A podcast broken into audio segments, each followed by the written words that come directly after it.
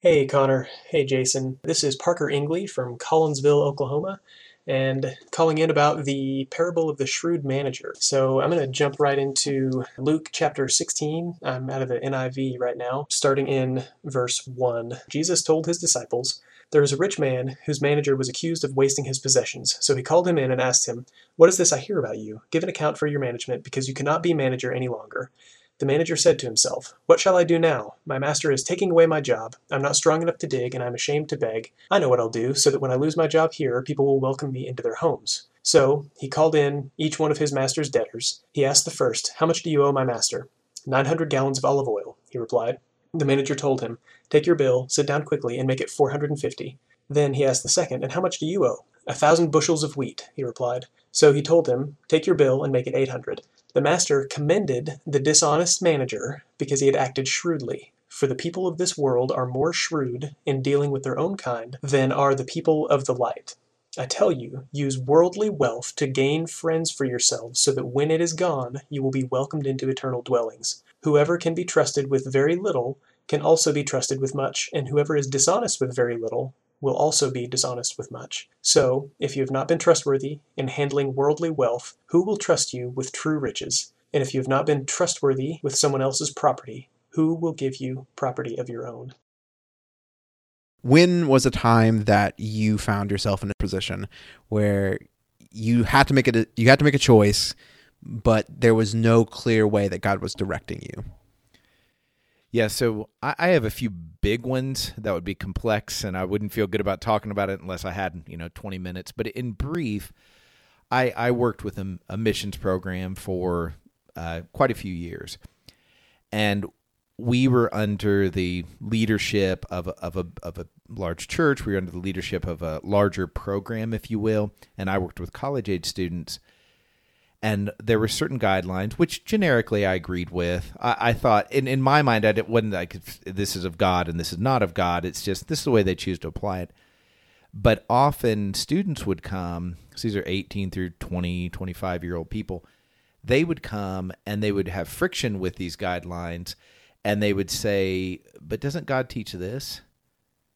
And initially, I was just like, "You're being rebellious. Go back to class." that, that was my honest answer. But the more I was there and the more I listened, it did bring me into tension because I'm like, I think your way is the better way here, but I'm committed to be in submission to these ways.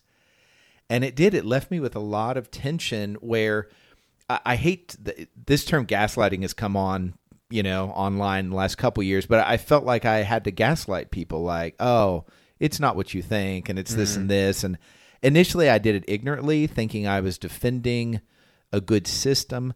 Um, but in retrospect, especially, I was like, man, I was really uh, swallowing a lot of tension. Yeah. Because I felt like I had to betray one side or the other. And I don't even know if I prayed well through that, to be frank. Um, but I recognize now, man, that was a really tough spot. And I, even if I were to go back now, you I'm wouldn't like, even know what what would be the right answer. Sure, that's really good, and I think it brings it brings to mind we're recording this on the 28th, October 28th, and so next week is the election. And I know a lot of Christians feel very similar to to all political situations that we find ourselves in. And so, yeah, I appreciate I appreciate your honesty, and I think what you said there is really important. That a lot of times we have this idea that if we go back and we can make a different decision, it would just work out perfectly. We know exactly what to do. But I, I, I love the humbleness. I love the honesty of saying, I with how many years of experience, I could go back and I still, I don't, would I make the exact opposite decision? Would I, how would I approach it? Yeah, I think that, I think that's kind of integral to what we're talking about today. So, hello, my name is Connor. And I'm Jason. And you are listening to the Amazed and Perplexed podcast.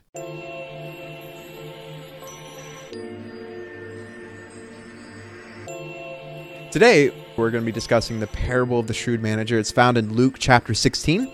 And the contributor for this week is Parker Inglee. And so let's hear a little of his thoughts on this story. I'm going to start with a quick note of perplexion here. I think that's the noun form of that amazement and perplexion. So, this parable has been a thorn in the proverbial side of my scriptural application for literally years like seven years ago, I think, maybe eight, was the first time that I read this scripture and tried like grappling with it and applying it to something in, in my life. And man, this makes me has made me cringe every time I've read this text.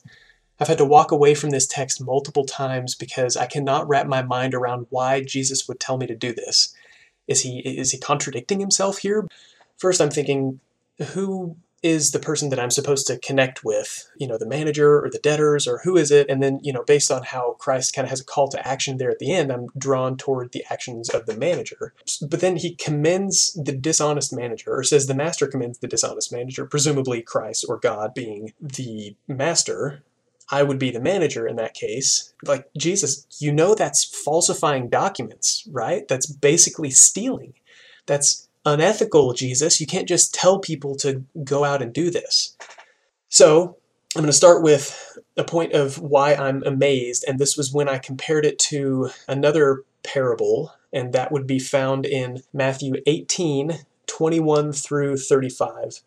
Now, this is the one of the unforgiving servant, and I'm not going to read all of that text, but I'm going to touch on the fact that the, the cast of this is is fairly similar. We have a master, we have a, a servant slash manager, and then someone who owes that servant slash manager. So obviously, I can fit myself firmly into the shoes of the unforgiving servant in that parable and with God being the master and my neighbor being the person that I throttle toward the end of the passage. Something is owed me by my neighbor, and I need to reflect the grace of God in my dealings there. Now, by contrast, the manager is forgiving people of debts that he is not owed in the first place, which jumping back to Jason's dichotomy of parable versus doctrine that he brought up in a prior podcast, this kind of brings me into the idea of doctrine, which is by nature our interpretation of what God is saying and how we live it out. And so that is something that we owe to God. But when I see someone that has, by my perspective, improper doctrine, I feel that it is owed to me, somehow I'm a part of that equation, that somehow this person owes me an apology for not getting their interactions with God right. Right? The question, who is owed the money, starts to paint a different picture of what this parable is trying to tell me here. So, my amazement is that I have spent literally years hung up on the money and worldly bits of this parable that I didn't realize the currency being discussed here was grace. So, at face value, if the currency here is grace, then the opening passage of this parable is that I am losing my job due to mismanagement. If that is mismanagement of grace, then maybe I need to look at extending some more grace. So that points me in a very decided direction. Another thing that's interesting is the fact that the manager forgives a portion he's not unable to forgive any, but the manager is also not able to forgive all. They just forgive a portion of the debt. That implies to me that we have some authority as managers to be an important part of this transaction of forgiveness that happens between between others and God. I see this most vividly when someone comes forward and asks for forgiveness for a sin against God from a congregation. That's not something that they necessarily owe the congregation, but there's a palpable power in the form of being forgiven by your brothers and sisters that is beyond grace as a transaction, which it's not by definition. I think that would defeat the point. The last point I'm going to throw out here is that the manager forgives what is in his or her power to forgive, and then here's what's still owed to the master. The remaining debt is discussed. It's not minimized or ignored. It's not belabored or weaponized, but it's brought into the frame to be addressed immediately after the manager says, I forgive you every penny that is in my power to forgive. You owe me nothing. So the beauty here is that I, as the manager, have had to be forgiven as well. This parable in the last month or two has turned into my new favorite parable. And so to wrap that up, I'm going to read verses 9 through 12, but I'm going to substitute the words grace and mercy for the monetary terms. I tell you, Use worldly grace to gain friends for yourselves, so that when it is gone you will be welcomed into eternal dwellings. Whoever can be trusted with very little can be trusted with much, and whoever is dishonest with very little will also be dishonest with much. So if you've been not been trustworthy in handling worldly grace, who will trust you with true grace? And if you have not been trustworthy with someone else's mercy, who will give you mercy of your own? Love you guys. Let me know what amazes you about this parable. Okay, so that was that was really fantastic, Parker. Thank you so much. Man, th- there was there was so much good there. Like there was so much like to speak in technical terms, content. Uh, there's so many thought provoking things that Parker said that even after hearing it for the third or fourth time, where I my brain just starts going into all sort of different directions. And so, uh, man, I, I would just encourage you to listen to it multiple times because I keep hearing things that Parker says that makes me think in a new and really cool way. So we're gonna try to kind of um, try to talk about or try to process each one of his points, and so it might be kind of you know haywire whether we go here or there, but that's just the Connor and Jason way. Mm-hmm. So, what are your what are your thoughts on on this, Jason? The thing that I love about listening to Parker is that uh, number one, it's this dynamic of Parker has been doing has been on this amazed and perplexed road before he we would have called it that, and yes. I love that. So we are experiencing the fruit of him giving himself the freedom to be frustrated with the text, walk away, cringing at that text. So think about what he's saying. He cringed at the word of God, and he felt the freedom to walk away, and then come back and interact, and then walk away and come back and interact. That's the spirit that that we are very much talking about to be unafraid to say, man, this is my, when I hear this, that drives me crazy or it blows my mind so much. I don't even know how to, even if it's amazing, I don't know what to do with it, you know? Mm-hmm. And I love that. Uh, so we are, are witnessing and, and receiving the fruit of, of that journey. So as I think about what he said, the things that, that jump out, the thing that perplexed him where he started was this, how do I apply this? How do, how do I, what is Jesus actually calling me to do? Yeah, what are the practical ramifications? Exactly, of- and and I think that that is the that's what makes this a complicated and often unpleasant text. I think I've only heard two sermons about this text in my whole life, and I presented one of them. Mm-hmm. You know, uh, and and the pre- I remember the presentation of this. Randy Harrison, a speaker named Randy Harris, did a few years ago, and he titled it uh, parables that keep me up at night. Like yeah. he was saying, I'm perplexed by this text, and I don't know quite what to do with it. I, I think I think that that's that is a universal rationale because basically it appears that Jesus is calling us to be dishonest. Yes, you know, and I think that that the the linchpin of this is that dynamic of is the, is Jesus establishing doctrine or is he telling a parable? And and that is not inconsequential. That is key Mm-hmm. Because if it's doctrine, then we have to say, well, he's saying some dishonesty is fine as long as the ends justify the means. And, th- and that's a very troubling teaching and very anti other things he teaches. But we could find that. Is Rahab wrong for lying about where the spies were? And we would say, well, she's honored for the act of lying. Mm. You know, for, I mean, she's honored for faith in God. And I would suggest correct who do you fear worse? That that's what she's on it for ultimately. She fears jehovah god more than she fears you know the people of jericho. Uh, but at the end of the day her how what she did is, is she lied. And she's honored for that. So i do think that's an interesting dynamic.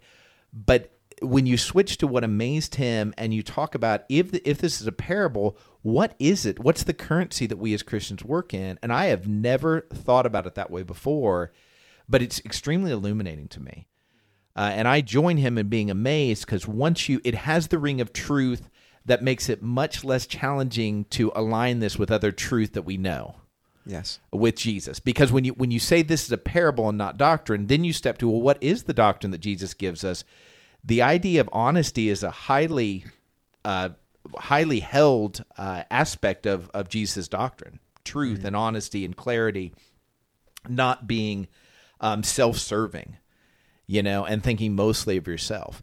So when you make it a parable, which Jesus makes this a parable, then then you and you start talking in terms of what is the currency of the kingdom, and it is grace and it is mercy. Man, that that is a resounding new thought to me. Yes. What what I thought I was going to talk about coming in, I'm now. What was I going to say? Because it seems like it's it's so lame comparative. Yeah, I, I think the the funny thing about this passage, and I think Parker gets at it so so well, is that on surface level, it's a very like for me, I feel the cultural differences and the context that Jesus and I, the differences that we would experience in our context, I feel them very heavily.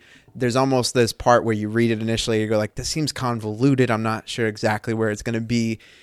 But I love when what you said and what Parker said, like diving deeper into it, there's this reality that Jesus presents here that there are certain things that we're we're just going to exist with, right? Like as much as I would love to live in a society where every like all of our needs were met and cash wasn't money wasn't a necessity, we could we could work for, you know, for the love and for the passion and for the joy of it.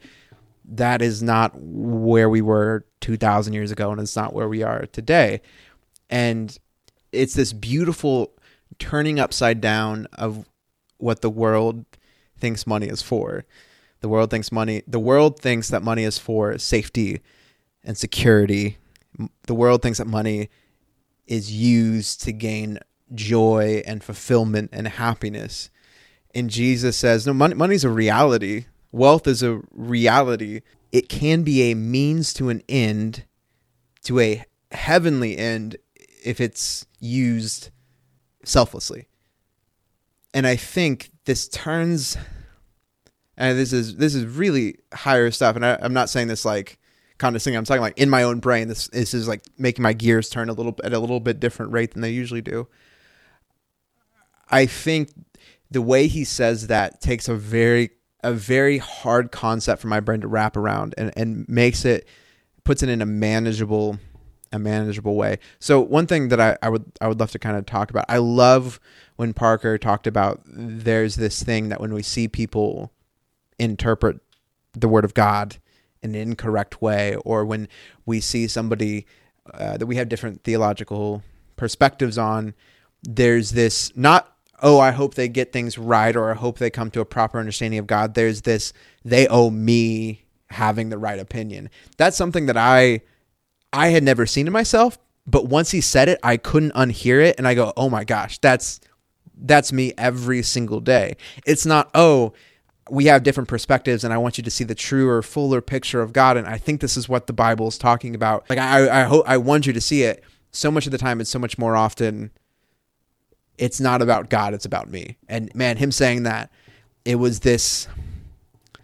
It was this. It was this veil that I can't. That he lifted away from me. That I can't now put back. And on the one hand, I thank Parker for that. On the other hand, it's been kind of hard since he said that because I'm like, oh, that that's so true for me. I think I think that is really it, it really calls into question the role that we play in God in God's kingdom. Um, because I, I think we vacillate between, or if you think of a pendulum, we swing back and forth between the extremes, and the extremes are negative. In my te- in way, I'm going to say this is I'm fully responsible for everything. I better get this perfect, or God's responsible for everything. I really don't have a role and neither of those are healthy biblical views. He calls for obedience, which would be us participating in what he's doing, and then he says we're more than conquerors, which is way beyond what we can imagine. I just there are so many things I can't imagine conquering in my life. Um, and he's like, no, no, you need to believe me that we will do this together but you're going to have to take responsibility for what I give you responsibility for. And that that's another dynamic. We we could go deep into that because that could be a lengthy discussion. Is what is our responsibility? And we tapped on or, or touched not touched, touched on pieces of that in other podcasts. But to this point, it's a very you talk about a passage that I really don't want us to process because I don't know where it would go. Mm-hmm. But it's a process where he talks about Jesus is saying, I'm not even drawing to mind where it is but Jesus saying, I will give you to the disciples, I will give you the keys to the kingdom. Whoever you forgive on earth will be forgiven in heaven. Whoever oh, yeah. you don't forgive. And it's like there is this role and responsibility and power that makes me very uncomfortable. Mm. And not so much because of me, but because I've seen power abused so much in church settings, e- even in very subtle ways of when you if, if you're part of a church for very long you're going to run across somebody else's area their zone and they could be the best people in the world, but if they are not really tuned into humbling themselves inside the Lord, it's going to come across as territorial and combative. Yeah. And so this gets what this kind of gets to what amazes me about this passage is like I totally see that, and I am so I try to be so um, cognizant of of that reality that so many people have you in the church specifically have used their power and their authority to oppress to um, to hurt people and to leverage their position over the kingdom. And, and what I think about this, I think so many times there, there have been a lot of people, a lot of church people, a lot of good people that are trying to do their best, that have hurt me or hurt people I love in, in, in, in very real ways. What I think is so, if I was going to equate it, I would even call some of these people dishonest people. And when something that I didn't really pick up on this passage until reading it a few times is the manager is called a dishonest manager. The owner, the master, doesn't he, he labels the manager as a dishonest manager. He doesn't label his act as a dishonorable act. Hmm. And I think, man, this is this gives me such hope um, for yeah, check it, double check for me. No, you're you're right. It was something else that. Oh, okay. Head. Go ahead. Jason started scrolling on his phone. So this amazes me and gives me hope because there are so many times where I think, how can the church do good? How can we, how is an organization, after all the things that we failed and struggled with and, and the dishonesty and the, man, just the, the fear that has run rampant through our churches. And I think, how do we climb out of it? How do we approach a broken world and offer them hope and love and show them the gospel and, and, you know, use our wealth, use our currency to help purchase quote unquote um, spots for them in the kingdom, it's I think by shrewdness, and it's going to be done by broken men and women who have got things wrong in the past. And I think about my own life. There have been times where I felt like I didn't have the power to enact change or the power to to be a different person or lead a different way because I know I have done X, I've done Y, and I've done Z and I think, man, how how are we going to weather a lot of the storms that have come our way? Man, I think this passage is really, um, I think it can be really foundational for just my walk in this area, particularly. So I'm really, oh man, I almost went bugging out. Have, do you guys use bugging out anymore? I'm really bugging. I don't know. Out. I'm old. I'm having a child.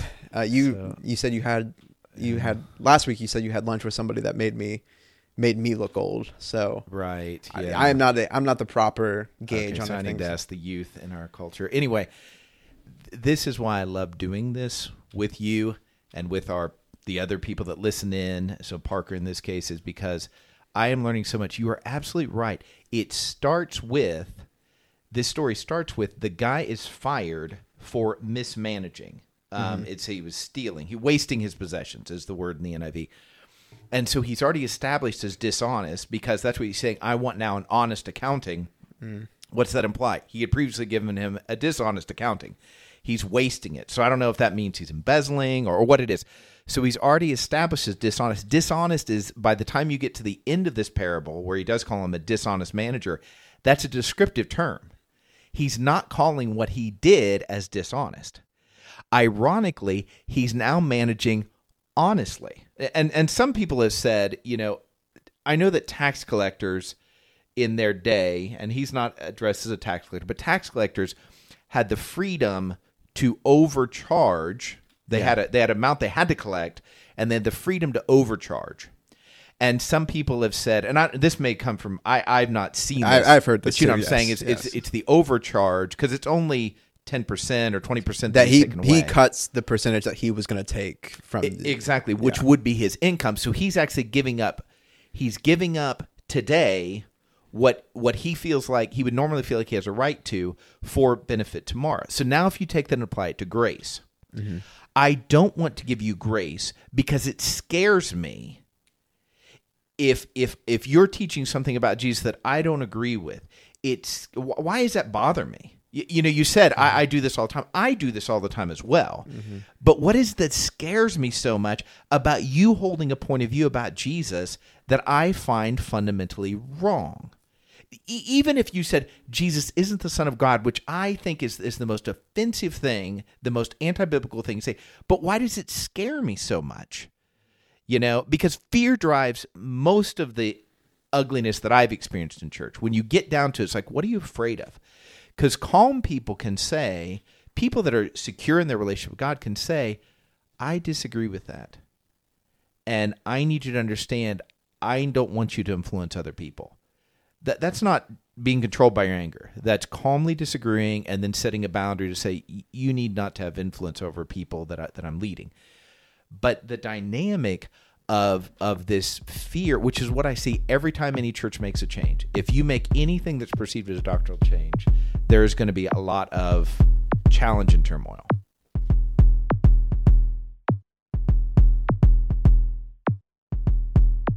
So, so there's two things here, and and you may have something else. I, I want to give room for that. One is understanding the passage, and I feel like my understanding of this passage has dramatically increased in the last 20 minutes, how long we've gone. Mm-hmm. The next is how do I apply this? Sure. You know, and you may have something you want to talk about before that, but that's where my head's now transitioning to. Okay, how can I live with this truth of God better? Yeah, there's something, there's a thought that I, I wanted to talk about that kind of specifically addresses that the practical aspect of this. In this story, the manager is able to use something material um, for temporal gain. The manager is able to use something that is finite, something here on earth, something that is so easily corruptible, not just for you, but for systems and for large groups of people, and use it for good. Eh, Jesus is recognizing that we live in a fallen world and that he is going to redeem methods that usually corrupt people and he's going to make them ways to not just benefit others but build his kingdom. So, practically speaking, Jason, do you have anywhere you want to go with it? So, in in a broader context, uh, this starts in Luke 15, where tax collectors and sinners were gathering to hear Jesus, and the Pharisees were there as critics and they're saying he welcomes sinners. And then Luke 15 is these three parables about how God feels about the individual. He'll, he goes after the lost sheep, the lost coin, to the person that that knows him and separates themselves from him. The prodigal son, in this case, uh, he waits and then is gracious, and and it really does set up what we've been talking about. This idea of God is so overabundant in grace, and, and many authors have made this observation that prodigal means excessive, and it's really not the son that's excessive, it's God that's excessive. He's the prodigal God. And and this idea that that when the son comes back, there needs to be a vetting process because the son holds views that are not aligned with the father and yet the father immediately honors him as a 100% not second class citizen not a slave not a servant but a celebrated son so much so it causes the older brother to say what have i been doing? You know? Mm. and that's a conversation the older son should have had with the dad years ago if he was dissatisfied you know? And the, and the father would have given him what he needed. But even that shows the interplay that god expects from us with him to have a real relationship not just a hey i showed up on sunday i'm in kind of dynamic or hey i did my daily bible reading and all those things are good. It's just that's not a relationship. You would not settle with that type of relationship with any human being that you said you have a relationship with. And god is saying this is an interactive dynamic and so much so that i'm giving you the opportunity to work with me in offering grace to the, to the world. I think of philippians chapter 1 where paul is saying people are preaching the message they heard from him they're preaching against him who is now in prison and they're doing it for financial gain and he's like but at least jesus has preached. And i'm like paul that is absurd. You are wrong. Motivation matters more than than the message. Like nope the message matters more. And i'm like i have no idea how you look at the world. And that's the crux of this story the shrewd manager is that you, he's saying, I want you to understand what you are inheriting and have inherited as a child of the king, the, the, the promised child. And you look at Galatians for, for a, a deep dive into that dynamic. He said, is so much more than what surrounds you. And later on, Parker didn't get this passage. He says, Look, you can only serve one master, God or money. And the, the Pharisees sneer at him. And I don't believe just for that verse, the whole concept. They had done this dynamic of, of saying, No, no, being successful in life is exactly the same as being successful in the kingdom. And he's like, no, no, no, no, no. You use the blessings of life. And ultimately, if I have money, what is that from God's perspective? Ex- uh, except a, a, demonstration of His grace to me. So I need to be demonstrating grace in always, including my money. But again, this is a parable, it's not doctrine. He's not talking about financial management here.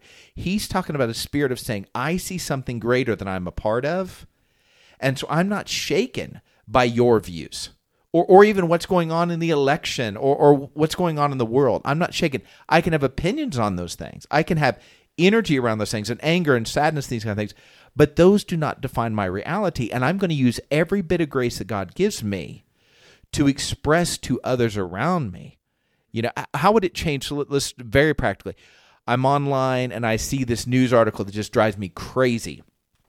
And I think, well, they just don't see.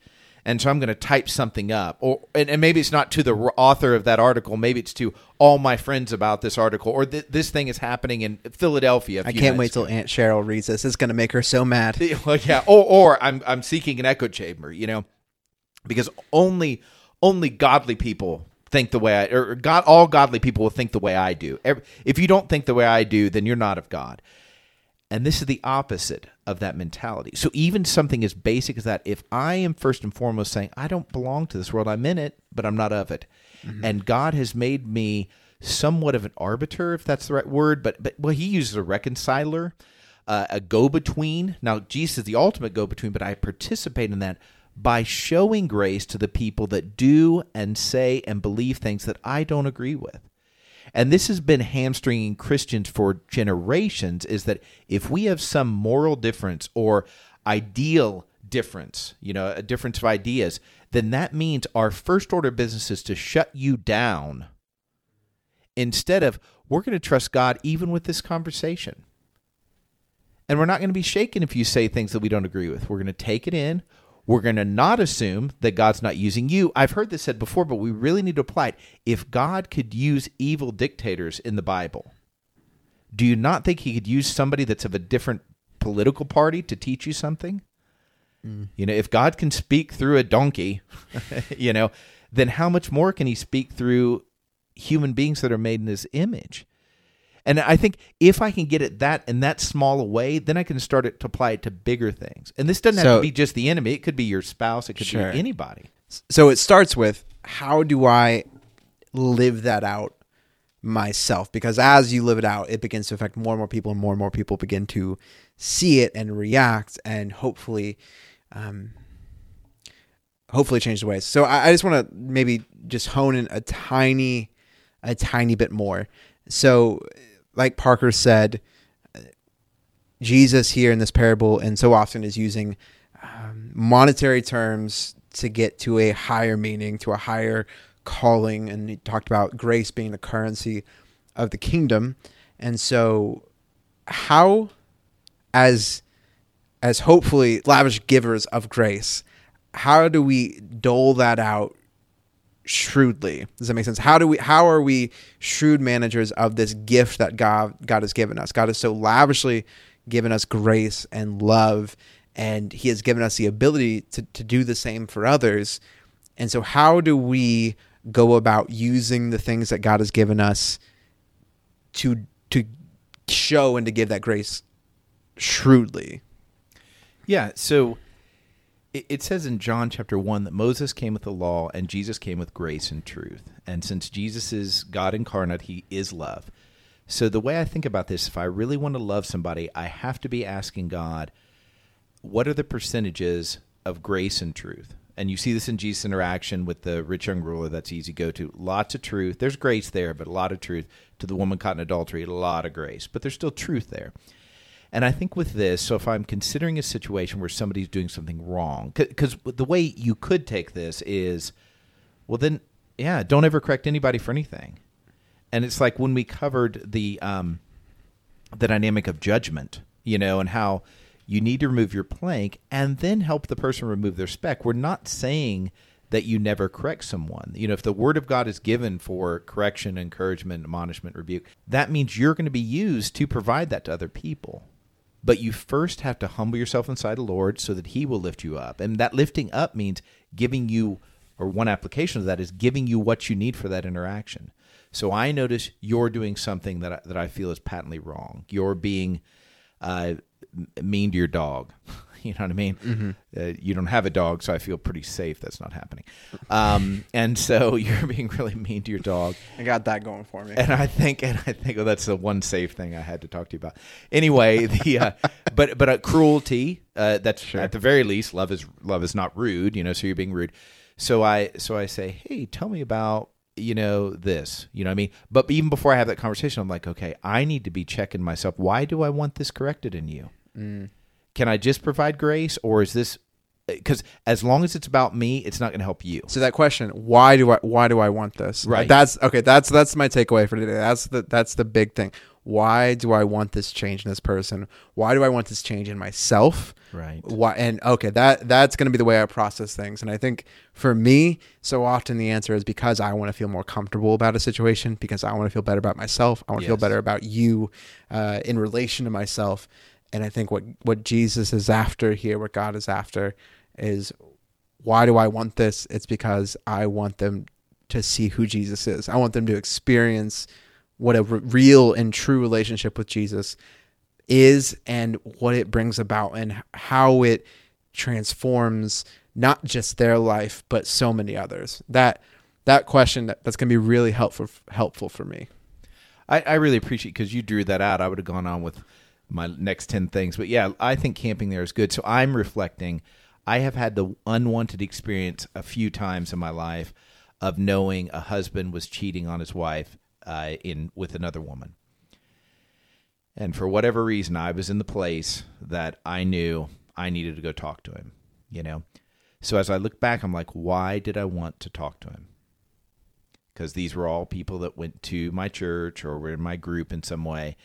And I'm like, I'll be honest, a big driver was somebody will eventually say, Why didn't you talk to him? Why didn't anybody talk to him? I hear that question from Christians all the time who know about people's sins. Like, why isn't anybody talking to him? I'm like, why have you not talked to him? Yeah. Well, it's not my place. And I'm like, whose place is it? You know? Um, And that and that ignoring isn't love either. that's right. Yeah. It, that's also saying, what's the best just for me? Yeah. And, And- ignoring it is ignoring is what makes me feel comfortable is where I find my my peace, my Exactly. happiness. So if I were to go back and educate myself, my past self, to say, hey, before you go and talk to this man, um, you need to ask yourself, what's this about for you? Why do you want to do it? Is it is it leading? Now here here's the rub. Here's the rub. So I realize at my motivational point, I, I can't imagine a time to get to a place that I'm doing it out of love for him. I just want to. Now, you can make a case for loving the spouse, Mm-hmm. and in every case, I'm like, you need to tell your spouse. Mm-hmm. You know, I and I considered it God's work, even that I knew about it, because there are a billion reasons why I wouldn't know about it, but I just happen to know about it. And I, I think this is this is the challenge we have is this is always you can't give a 10 step plan because God always works differently. But I think that that's where it starts is is what if you can't come to a place of love with this? You know what I mean? What do you do? And that's that's I think that's the beauty of of this passage is that we can look back at you know 10 or 15 different times where we where we didn't have the proper motivation and yet God is still wanting to use that that the dark motivation or the not uh not his motivation and he used it for good right it's it, it's right and good that a husband would then confess to his wife and that she would she would get to know about. That like that that's right and good even though the motivation for the confrontation might not have been the most pure. And so it's this beautiful recognition right that you can look back and go i i wish i had handled things differently and i'm going to work to handle things better in the future. But just because i was dishonest maybe i was a dishonest manager in this situation doesn't mean that there was god wasn't getting anything done or god wasn't doing anything with it That is brilliant and convicting because now you go back to Philippians 1 where Paul is saying these people are preaching the gospel for the wrong motive. Mm-hmm. I'm the guy sharing the message with the wrong motive. But God in the in the case that I'm talking about, God used that poor motivation to get the message to who the message needed to get to. yeah And so that's both convicting that man, I don't want to be that person that's doing this for my own dishonest. Well, I don't want people. I'm the minister here. I better do the right thing. Somebody's got to talk to them. You know, I, I don't want that to be. I think those are factors you take in, but I don't want that to be my prime motivation. But also to know, even when I'm doing my absolute best and it's not very good, but to trust God and participate with God, God will redeem those things, even if I do them incorrectly. Thank you for listening. This was a has a really great and complicated parable, and we just thank you so much, Parker, for man forcing us to interact with it, and man, just bringing up a lot of really fascinating points that I hadn't even really conceived of, and I don't know if we talk through them all. I know I'm just gonna I'm gonna have to spend some time just praying and working through it together, and honestly, in my own study, this passage, you know, usually there's some sort of scholarly consensus. I mean, this passage, there are so many different interpretations. So many different people avoid this passage, and so man, if if you have a different perspective or if you've you know studied and heard a different thing, I would personally I would just love to hear it because this passage is such an easy one to hide from, to look away from, and I think when we feel that way about a particular part of scripture, that means that there's a lot of areas for growth and for learning. And I'm sensing that about this passage just in the past 30 to 40 minutes that Jason and I spent recording. And so, man, we, we thank you as always. If you want to get in touch with us, you can email us at amazedandperplexed at gmail.com or go to our website, amazedandperplexed.com. You can also fill out a form there if you want to participate in, uh, in a parable. And uh, we would love for you to be a part of it. Grace, peace, and love.